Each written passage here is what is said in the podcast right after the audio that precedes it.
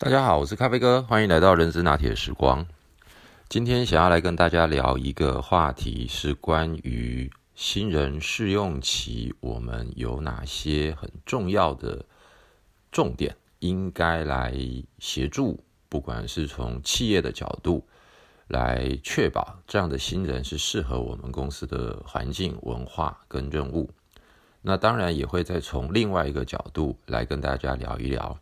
呃。这样子的一个新人，在加入公司的时候，有哪些重点事项？从 HR 的角度，或者是从新人本身的角度，他所需要，或者是他通常会面临到的一些需要企业内部给予需求跟帮助的重点。所以呢，咖啡哥今天就用呃所谓的九字诀来作为今天跟大家分享的主题。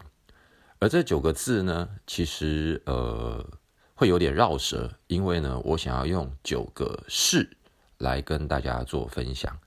那这九个事呢，其实分别会是哪几个？第一个叫做事事事，这是第一阶段。第一阶段的这个事事事的第一个事，是指解释的事，因为所有的新人加入公司，不管他是有工作经验，或者是没有其他的工作经验。我们呢，身为单位主管或人力资源单位，一定要提供公司一些内部相关的文化啦、规章制度等等，让他能够了解到他过去的经验跟在我们公司内部有哪些不一样的做法，或者是一些流程。所以，这个我第一个称之为解释的事的这个部分。第二个呢，是是非的事。这个是非的事呢，我会更侧重的，就是在什么叫做对的事，以及什么叫做把事情做好，也就是 do the right thing and do the thing right。那这个事，我会把它拉高到最高的层次，就是企业所期许所有全体员工，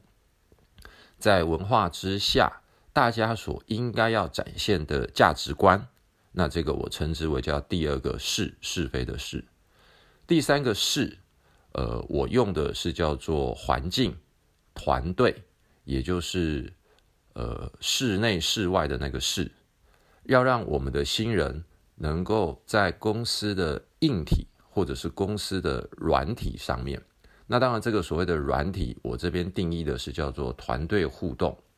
那硬体比较简单。不管是公司的办公环境，呃，影印机怎么操作，茶水间、洗手间，呃，这个餐厅，那会议室，呃，电话分机表等等，这些通通都是属于比较呃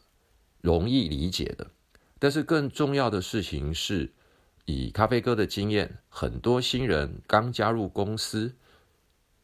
其实很多的专案任务或者是事情的讨论。在进行跨团队沟通合作的时候，他其实并不清楚对方的工作职责，他并不清楚他应该找哪些对口，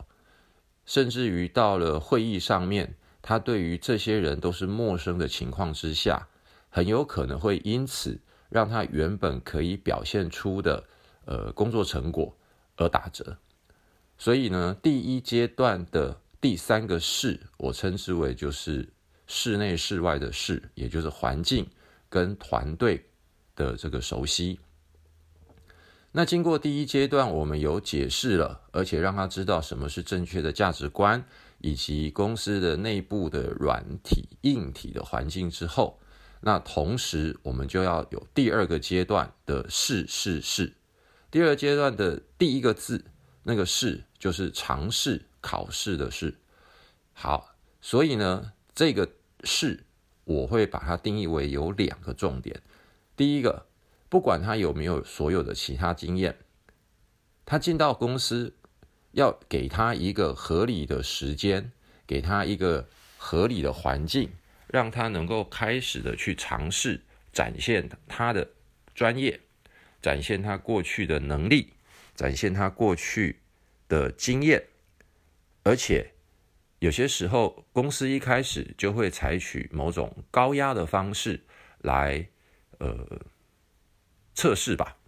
但是以现在的状况，以现代的年轻人，我个人会比较建议的是，这样子的做法可能会比较适用的是在中高阶以上有相对工作经验的会比较合适。否则的话，如果要用高压的方式，或者是非常大强度的难度任务来做测试，那很容易会让这样的新人就铩羽而归。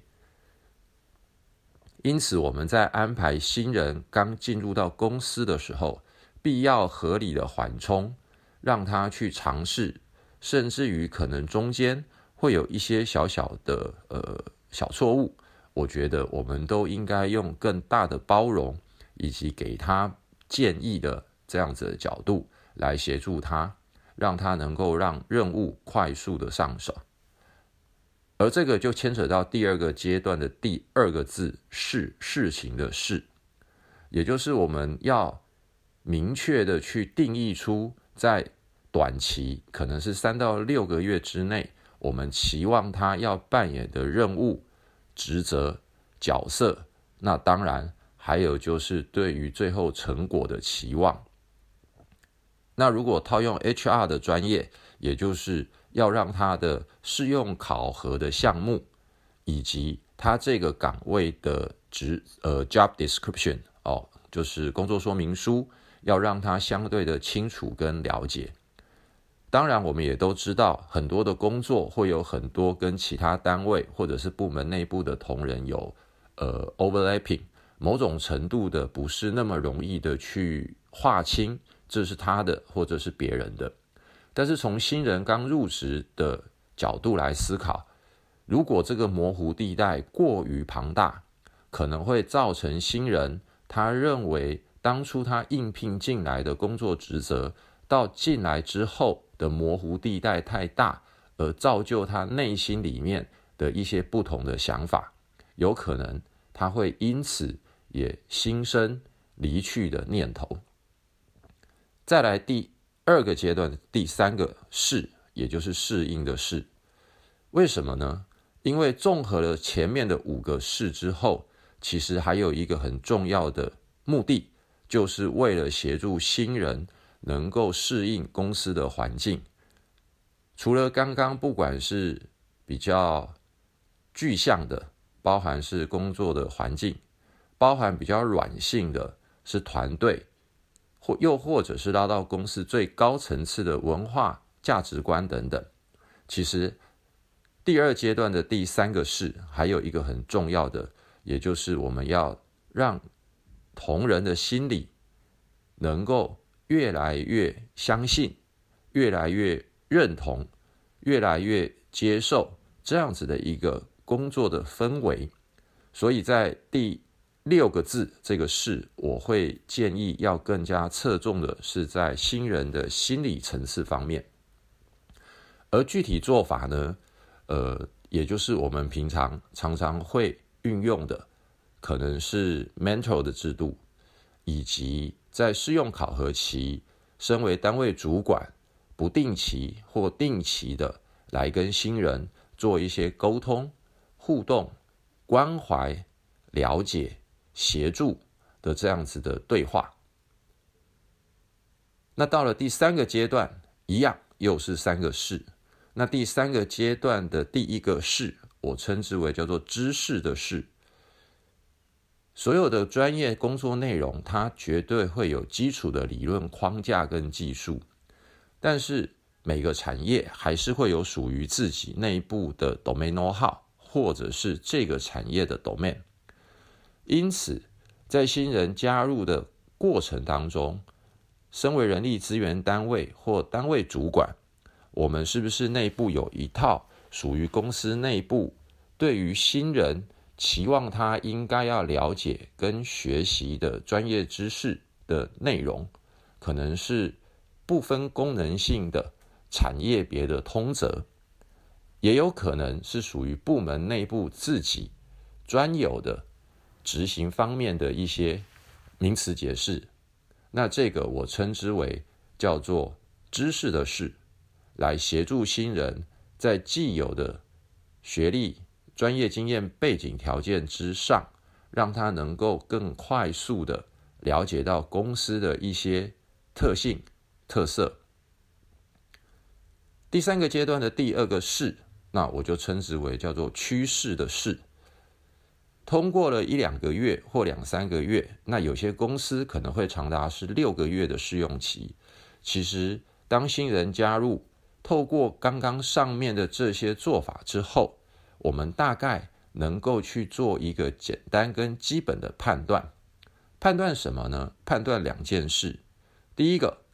在他当初面谈的过程。我们去对照他过去的工作经验，或者是过去的学经历专长，跟他现在进来这几个月在执行任务的过程当中，两者相较比对之后，有哪些是在我们当初判断一致的？那当然也会有一些判断之后，发现当初说的跟现在做的有些差距，而这个差距。如果纯粹是因为知识、技术、能力等等的差别，我觉得那还简单，因为我们可以透过训练、强化以及刚刚上面的这几个做法来协助他。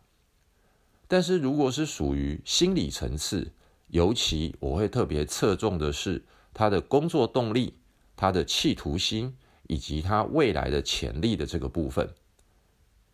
来辨别他未来的成长趋势是属于能够高度快速成长，或者他是属于慢热型。那当然比较负面的，很有可能就是我们当初误判了他的这一个企图心跟潜力。这个时候，如果他是负面的，甚至于他是消极，甚至于他是一些比较我们认为不恰当的，呃，推脱。推卸责任等等的话，那这个时候我们就必须要好好的去辅导，好好的去改善他的心态，而且了解原因是什么。那当然，这些原因又回到了上面给大家的这些建议。如果是因为外在环境、人际互动，或者是工作职责的模糊不清，导致他的企图心。或工作成果表现不如当初预期的话，那我认为还是非常有机会的，能够透过以上刚刚所提到的手法手段来协助他。但是如果到了他个人内心最深层原本的工作动力就不是我们所期望的那样的话，那么我们就必须要在试用期的时候好好的来做一个思考。跟决定了，那第三个阶段的第最后一个事，我称之为是嗜好的事，也就是当大家开始能够越来越相信彼此，在工作的互动，在工作的产出，在团队的合作的过程当中，越来越紧密的过程，我们也可以开始试着跟这些新人聊一些稍微比较深入的话题。包含的就是他的兴趣啦、爱好啦，那借此能够让大家的互动更加的平顺，甚至于是更加的亲近，到最后更容易达到彼此互相信任的一个结果。那当然反之亦然，在这个过程当中，我们也要必须去了解。这样的新人，他的一些工作的习惯是常常出小错误、太粗心，或者是对于呃时间的掌握度会拖延，又或者是他在人际沟通互动上面是采取比较可能不恰当的做法的这一个过程，这些我们认为都可以在这个时候去做一个判断。以上这九个事，是咖啡哥大概总和了过去的一些经验跟想法，来跟各位做一个分享。当然，后续所有的配套就有赖于单位主管跟人力资源单位去设计以及去规划，如何的让我们能够好好的运用这三到六个月的试用期的过程当中，促进新人对于公司的认同、相信，进而跟团队的互动良好的过程当中，产出更好的工作绩效以及人际的互动关系。好，以上是今天简单的分享，就谢谢大家，拜拜。